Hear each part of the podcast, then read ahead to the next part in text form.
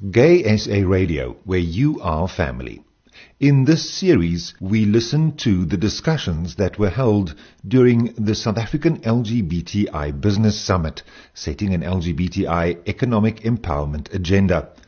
The summit was held at the Equinox Center at the ABSA capital in Sandton in Johannesburg on Tuesday the 11th of September 2018.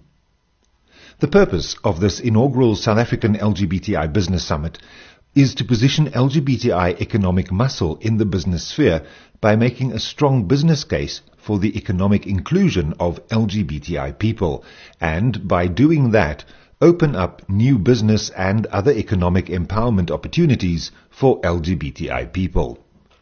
Discussions during the summit will demonstrate how this can be done, identify opportunities to make it happen, and craft strategies to overcome obstacles.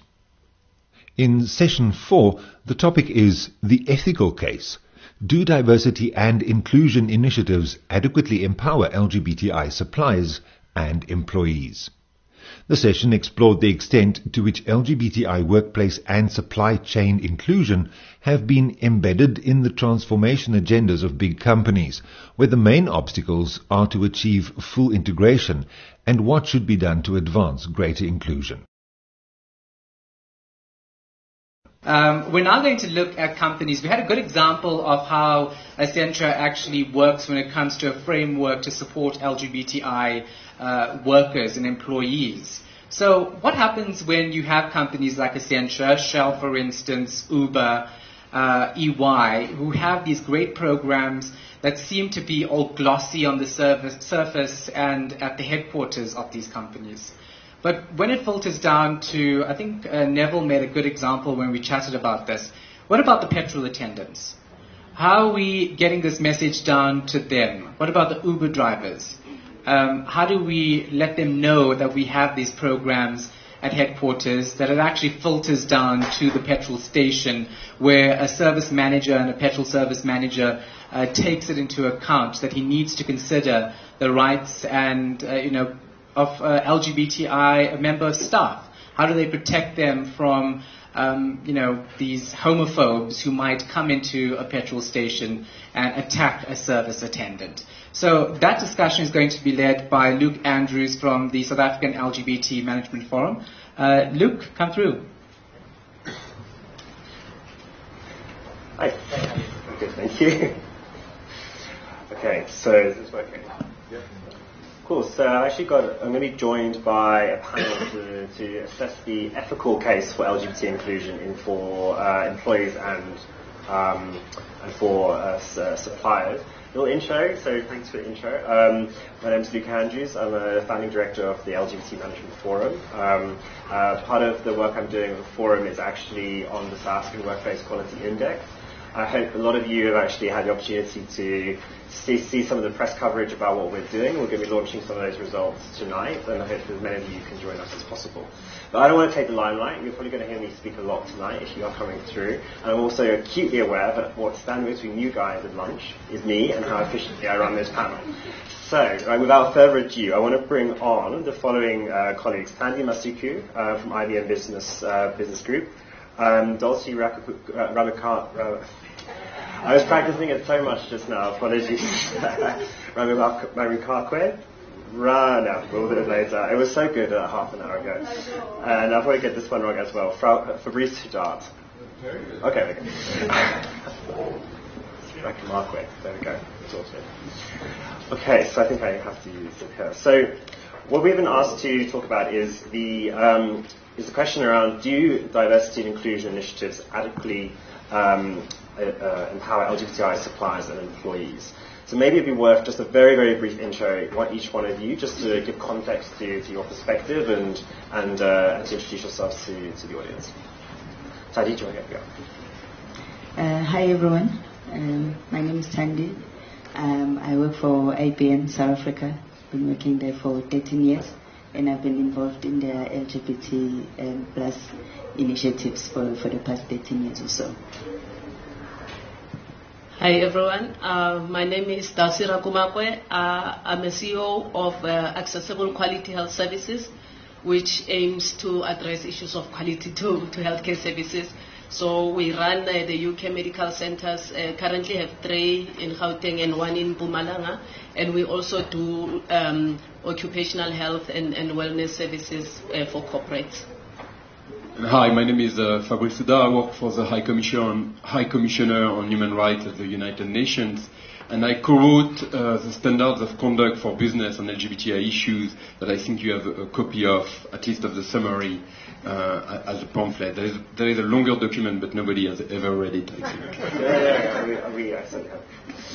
Okay, so um, the, the, theme, I don't want to, there's a lot of very uh, recurring themes which you're going to hear throughout the day. So I want to be very, very focused on this whole concept of ethics the ethical mandate of companies to be LGBT inclusive.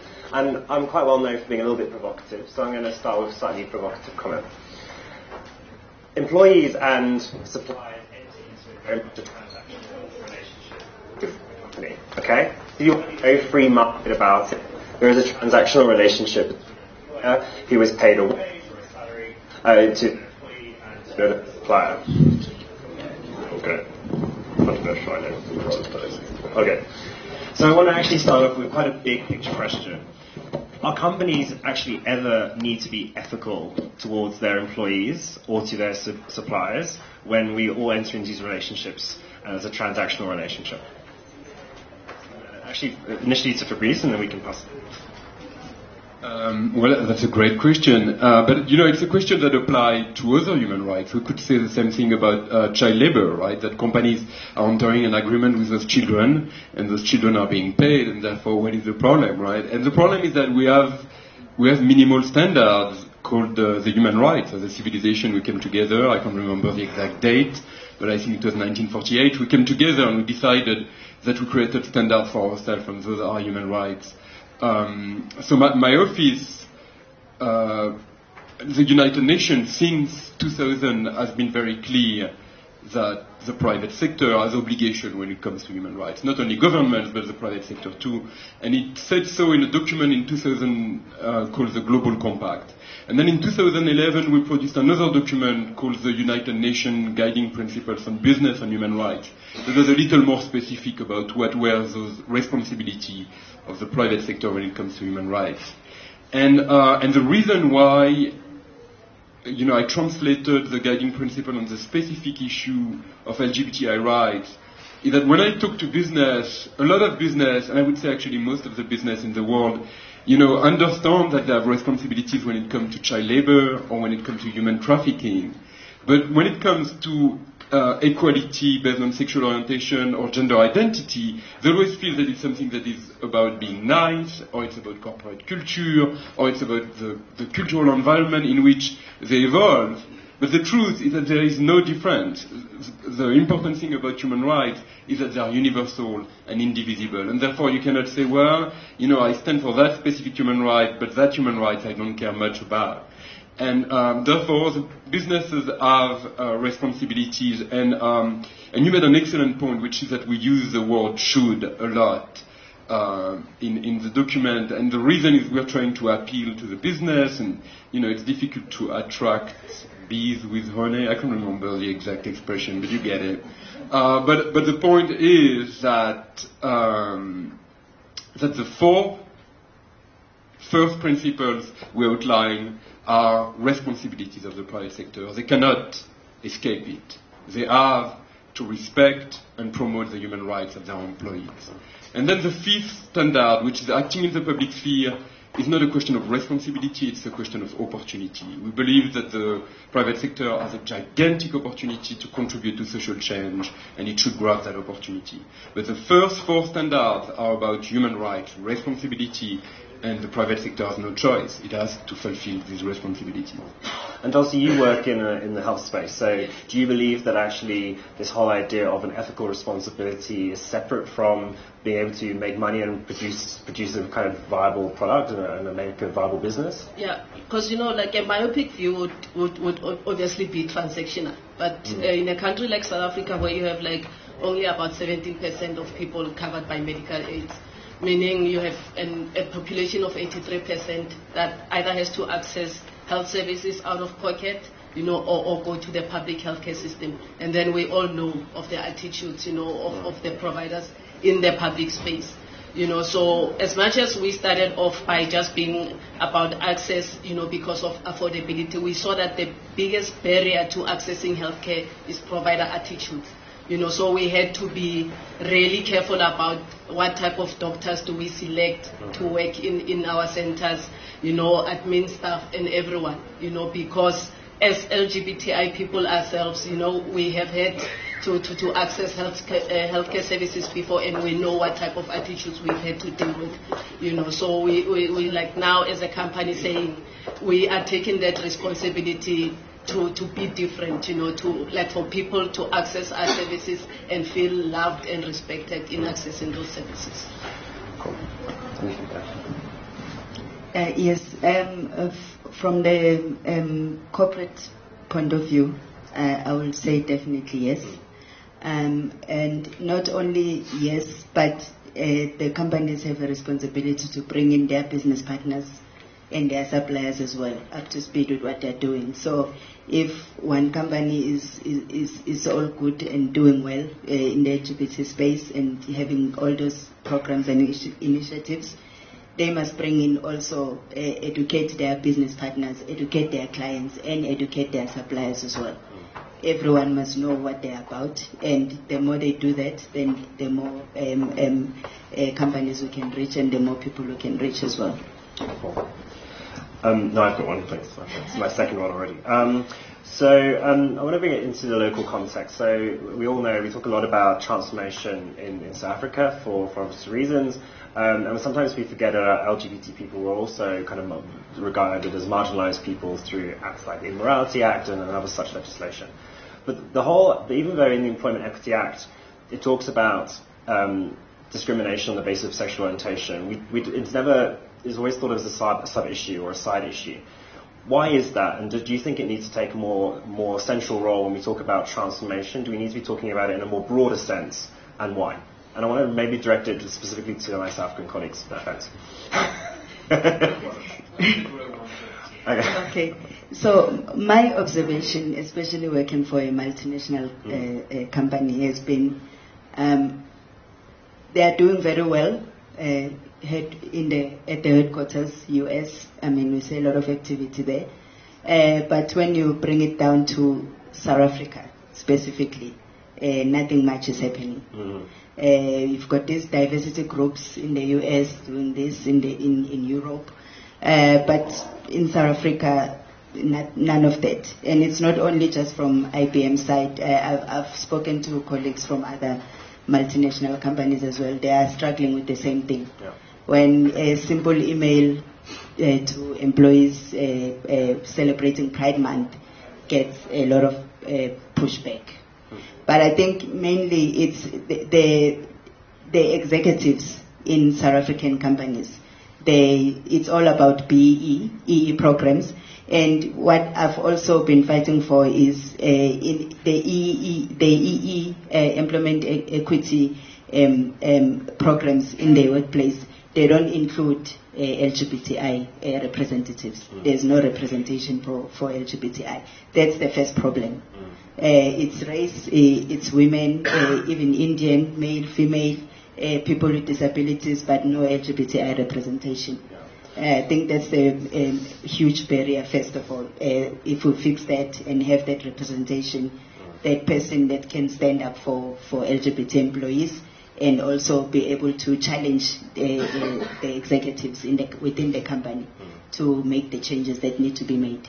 And I'd like to just draw on like some of the results from the from the index. Actually, is we asked the question around to what extent is LGBT included in your employment equity forums, and it's almost like an equal 50-50 split actually. And there's those companies that see it as uh, see employment equity in, in the EE forums as very much a compliance box ticking exercise, and so there are numbers in which you have to report on, particularly around race, gender, and such like. But actually, if you read the full app, chapter two talks explicitly about sexual orientation and other aspects of identity, and those other companies have regarded their EE forums as a, as a, as a change agent for the act in its entirety, not in terms of compliance. And I think what you see is those companies are doing it for compliance because they have to do the box ticking, and those companies are really taking the core message of what it stands for about changing inequalities and, and removing barriers in the workplace. So that's a really interesting observation from my perspective, and I think it's a really important thing. We have this amazing vehicle in South Africa to be able to drive change, and all its it's already mandated. Companies aren't necessarily making that the most opportunity. When we're talking about removing barriers, we're talking about removing barriers across all different aspects of identity. What is your perspective, do, uh, um, Dulcie? Do you think that actually the whole narrative around transformation should be more narrow, or does it actually need to be broader around around removing structural barriers and, and oppression in all its I think it, it, definitely needs to be broader. Mm. You know, like um, I can only speak for small business. I can only speak for for healthcare providers. You know, so I, I have like in different forums suggested that some of these teachings should go to medical schools. You know, because like now you have people who are responsible for the health and well-being, you know, of of communities, uh, like not open-minded enough, you know, to consider you know, uh, uh, uh, some of, of the issues that the LGBTI, for instance, encounter. Like, I'll, I'll, I'll, give you an example. We do a lot of work in the trans healthcare space, you know, but and because of, of the resistance and, and the attitudes of, of, of, of the, the healthcare providers, we see people from as far as Lesotho, you know, uh, Bloemfontein, Zimbabwe coming to Johannesburg to access these services, you know, because no, no one along along their travel to, to, the, to this part of the world, you know, that, provides those services. Yeah, yeah. I just want to just kind of bring it back to the ethical case. I mean, what does good look like? So, so, so what if we imagine a world where where events like these are really successful and they fulfil what we're achieving? What does good look like for us? What does what does inclusion look like? It's, it's quite a nice word to have, um, but can we really pin our pin our finger on on what it actually means? Um, yeah, well, that's a very good question. You know, so there's more than 180 companies that have expressed support for the uh, standards of conduct that we wrote, and those are the largest companies in the world. And uh, we didn't ask them to sign the standard, to sign on it. We asked them to express support. And the reason is that we believe almost no company can fulfill all five standards in all markets in which it operates. And the reason is because they face very difficult environment. I mean, uh, as much as there is some kind of a consensus that we are starting to reach in most parts of the world on gender equality and racial equality uh, in the in the private sector, you know, we are very far from reaching any consensus on LGBTI issues. And um, you know, some of the companies that have expressed support for the standard that I that I really like, like Google or um, uh, you know, have have actually taken steps which, which could be considered a violation of human rights. So, as an example, in Indonesia, Google had to remove 74 applications from its Android market at the request of the government because those applications had LGBT content. And you know, what can they do? I mean, frankly, in, uh, in an environment in which uh, there is such an hysteria about LGBTI issues, it's very often about whether getting kicked out of the market or staying in the market and complying with, uh, you know, and I think it comes, you know, on, on LGBTI inclusion, a lot of the companies I talk to say, well, you know, I'm ready to make efforts in this market and in this market, but in the Emirates and in, or in Malaysia, you know, I feel very uncomfortable talking about, uh, about diversity and inclusion. So I will tell you that to me, a company that is doing well on LGBTI issues, a company that can respond to the question, what are you doing, with a list of all the activities that they are undertaking on a journey to respect the human rights of LGBTI people. And something that we need to talk about is that for a lot of companies, and you kind of alluded to it, for a lot of companies it remains a little bit of posturing, meaning that when it's a pleasant market where it's very much proven that it affects positively your bottom line to be pro-LGBTI, they are very uh, vocal about you know, their diversity and inclusion policy, and they act in the public sphere, they fund the float at Gay Pride. But as soon as it start, it's somewhat of a difficult market, including India or Singapore, they shut down everything. Uh, and you know something that I was discussing with you when I was in the in the back was this idea that I would love to see the indexes that measure what companies are doing to start measuring also how they are acting in the public sphere, because I think um, that that we have to be, you know, as much as we have to recognize the fact that the private sector has huge opportunities and is doing a great job, we also have to be wary of pinkwashing and doing the minimal to uh, to affect your bottom line. Dulcie, what does inclusion look like to you? So you spoke a lot about people accessing your services, and for you that's inclusion. But is anything you want to add to that? What, is a, what, is, what does inclusion mean to you and to the people you serve, and also to you as a business owner? I think inclusion for me would would mean even people who are not LGBTI do not now see this service as excluding them. Gotcha. You, you, you know what I mean? So um, bottom line, you know, is still quite important. And maybe when we talk to companies about inclusion, we should be also talking about how it affects their bottom line not to be inclusive. Mm-hmm, You know, so I, I think that would make a big difference. Gotcha. Okay, uh, inclusion for me is me going to work and not having to uh, hide that I was with my partner last night. We attended, or maybe we watched a movie or something along those lines. Uh, for me to be free to, to talk about my life and, and not feel like there's someone who's suddenly uncomfortable uh, because of that. Um, inclusion for me is if there is a um, um, someone who is in Soweto somewhere and is asked to come for an interview at IBM, they don't have to think really hard about what they're gonna wear and what they're gonna look like when they go for that interview, uh, as opposed to focusing on the job role and their skills and what they can uh, do for that company. Um, so that's part of the inclusion for me. And also, um, uh, companies um, um, and HR departments specifically um, creating that environment for, for employees to thrive in.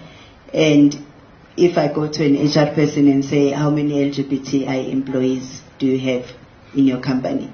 For that HR person to turn around and tell me exactly how many, how many are out and how many are, are anonymous. But for them to have those numbers and have uh, structures in place to, to support.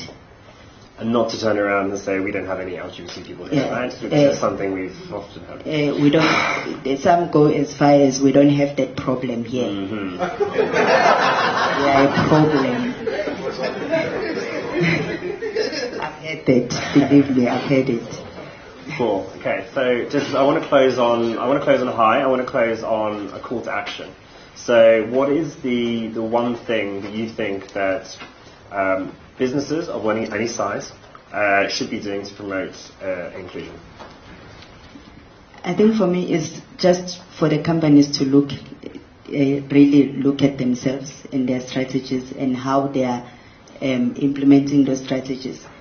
Almost every website, company website that you go to, you check their values. Uh, it's trust, respect, you know, commitment uh, to employees and suppliers. But how far are they willing to take that? Is there a boundary where they say, okay, no, you know, our trust ends here. If I'm an employee, I, can I trust them to, to be out in the workplace and still be safe? Because it needs to cover everything, not just, you know, uh, uh, it's, it's it's in the website, hey, everyone is happy. So they really need to live those values that they put on the websites, and all of them have them.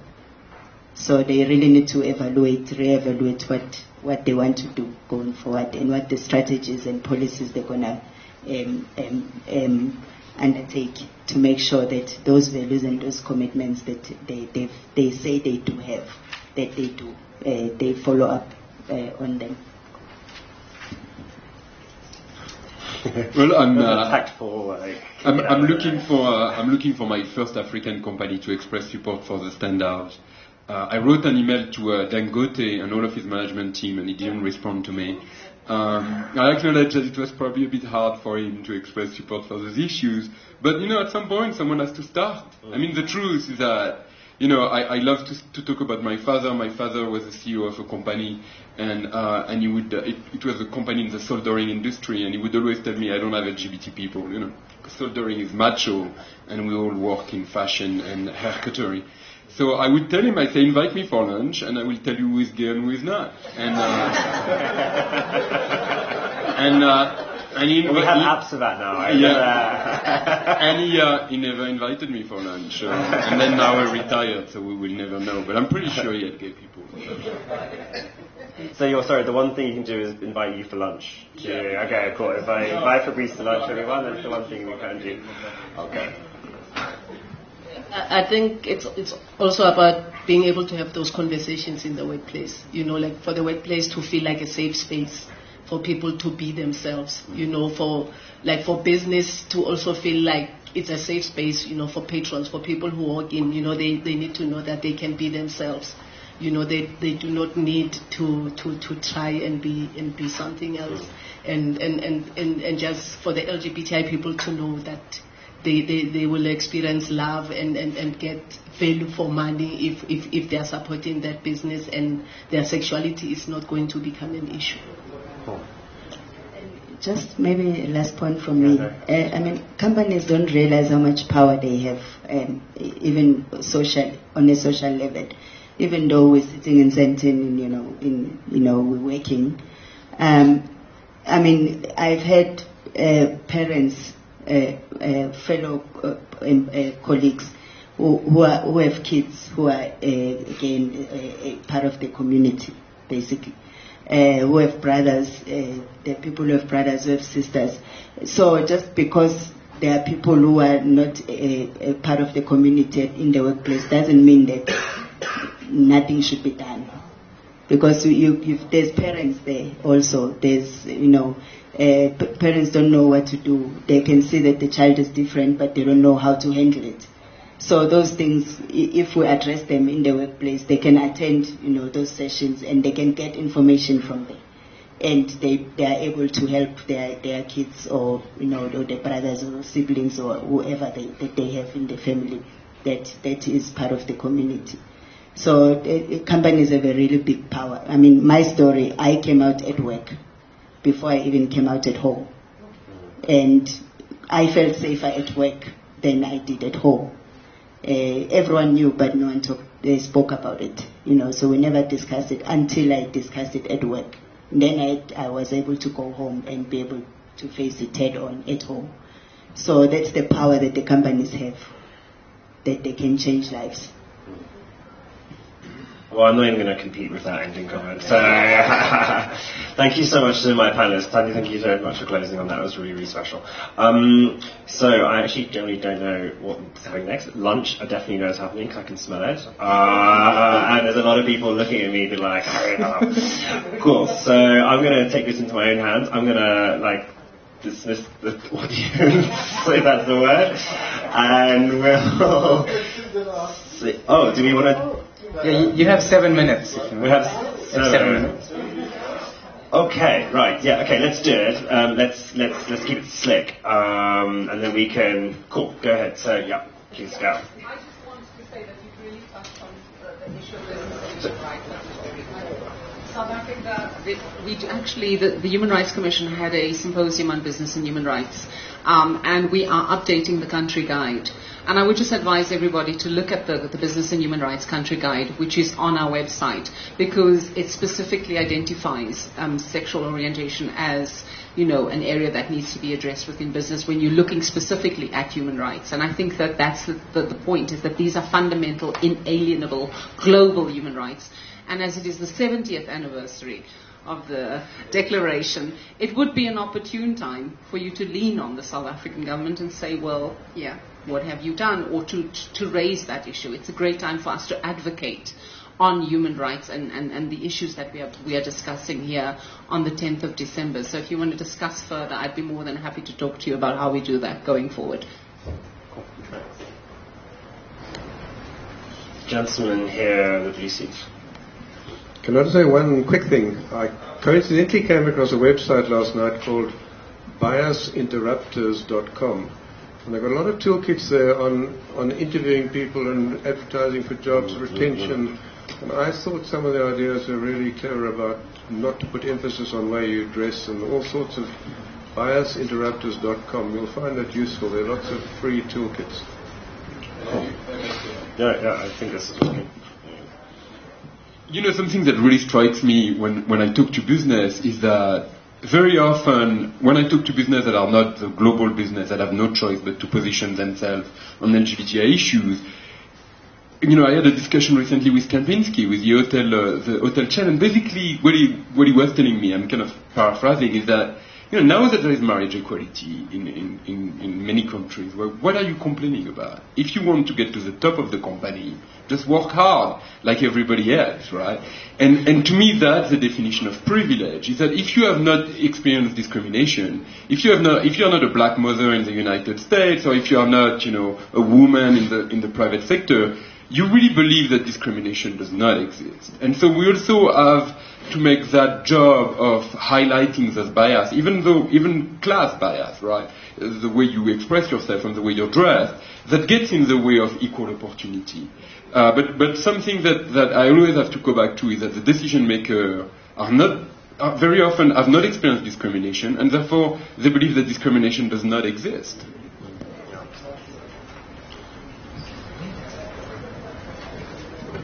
Sorry, I just want to add something, and I think we we we go back again just to like human rights the whole time, and for me that's more of again, it's a or the law is a compliance thing, but I think being ethical as a company is, has a broader, way broader meaning to it, and being an ethical professional. Because um, a lot of us work in professional environments where we have professional designations that we love to put behind our names because it increases our salary. But what does that really mean? Does it mean that if I want to be a professional CA, chartered accountant, how can I discriminate against a colleague who doesn't have the same view as me in terms of sexuality or gender identity? So I think as a business, leadership should start asking themselves the question as to what is our ethical standards? What is our core values? And, and if our core values are to respect difference and and and and um, I don't want to say force, but but almost almost ignite diversity. How can we step away from this discussion, and how can we step away from from retracting stuff because it is not legal? How, why don't we send out all our communication to Africa? That's the, the question we had earlier. Because if that's part of our core values, aren't we? You cannot be half ethical, can you? you cannot. It's you're either ethical or you're not. So so so where do we draw that line? I think to add to that, it takes a few trailblazers to really stick their neck above the parapet to show, and for organizations like this and many of the organizations represented here to actually highlight that and draw the spotlight to those people who are doing it to say, you know what, add some transparency to say these people are trailblazers, these are people are doing it, there's now no excuse. But it takes a little bit of guts uh, to, for, the, for, companies to do that. And I think the whole thing around are you ethical or are you not uh, is really important stick to with these people. Yeah. I've got two here. I'm kind of hogging all the microphones. Sorry. Give me more mics, everyone. I need another one. He's taking all the mics. No me. you know, I when I uh, when I was writing the standards, I did a consultation in Uganda and there were a few activists that showed up from uh, East Africa, but there was not one single. There's one business that showed up, which you know, and I had tried really hard to write to uh, to companies abroad, saying, you know, could you weigh on your general manager so he shows up, and nobody showed up. And you know what I thought? It, it was. It's not only that they find it's a controversial topic, it's that they find it completely irrelevant to the Ugandan context they believe that this is a bullshit Anglo-Saxon issue that is being, being pushed by a bunch of, you know, wishy-washy Americans. That, you know what I mean? Like, and until you fight that, until you, you show that this is relevant to Uganda and that there is indeed the same prevalence of uh, same-sex attraction and the same prevalence of non-conforming gender identity, and that therefore, you know, even Ugandan businessmen that think, you know, I'm here to make money, why are they annoying me? Have to start positioning themselves on this issue. And that's very hard because, you know, even in France, I talk to businessmen that think that this is a bullshit Anglo-Saxon issue we're pushing.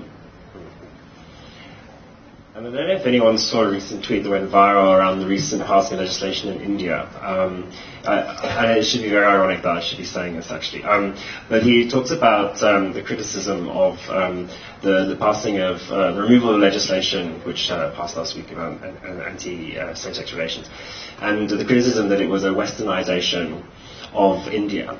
And he actually pointed out that it wasn't those laws which were in place before colonization. This was actually the decolonization of India. Um, and there's some really interesting literature um, on saying um, on kind of perceptions of sexuality and uh, gender fluidity within African uh, communities and cultures uh, prior to uh, pre-colonial period. I think it's really interesting to to have those facts and figures behind us before people start saying things like that. Um, this is actually a decolonization of, of the laws um, of these countries, um, and actually I think we need to be embracing that narrative. Very ironic I should be saying that. All right, thanks guys, appreciate it. Cool.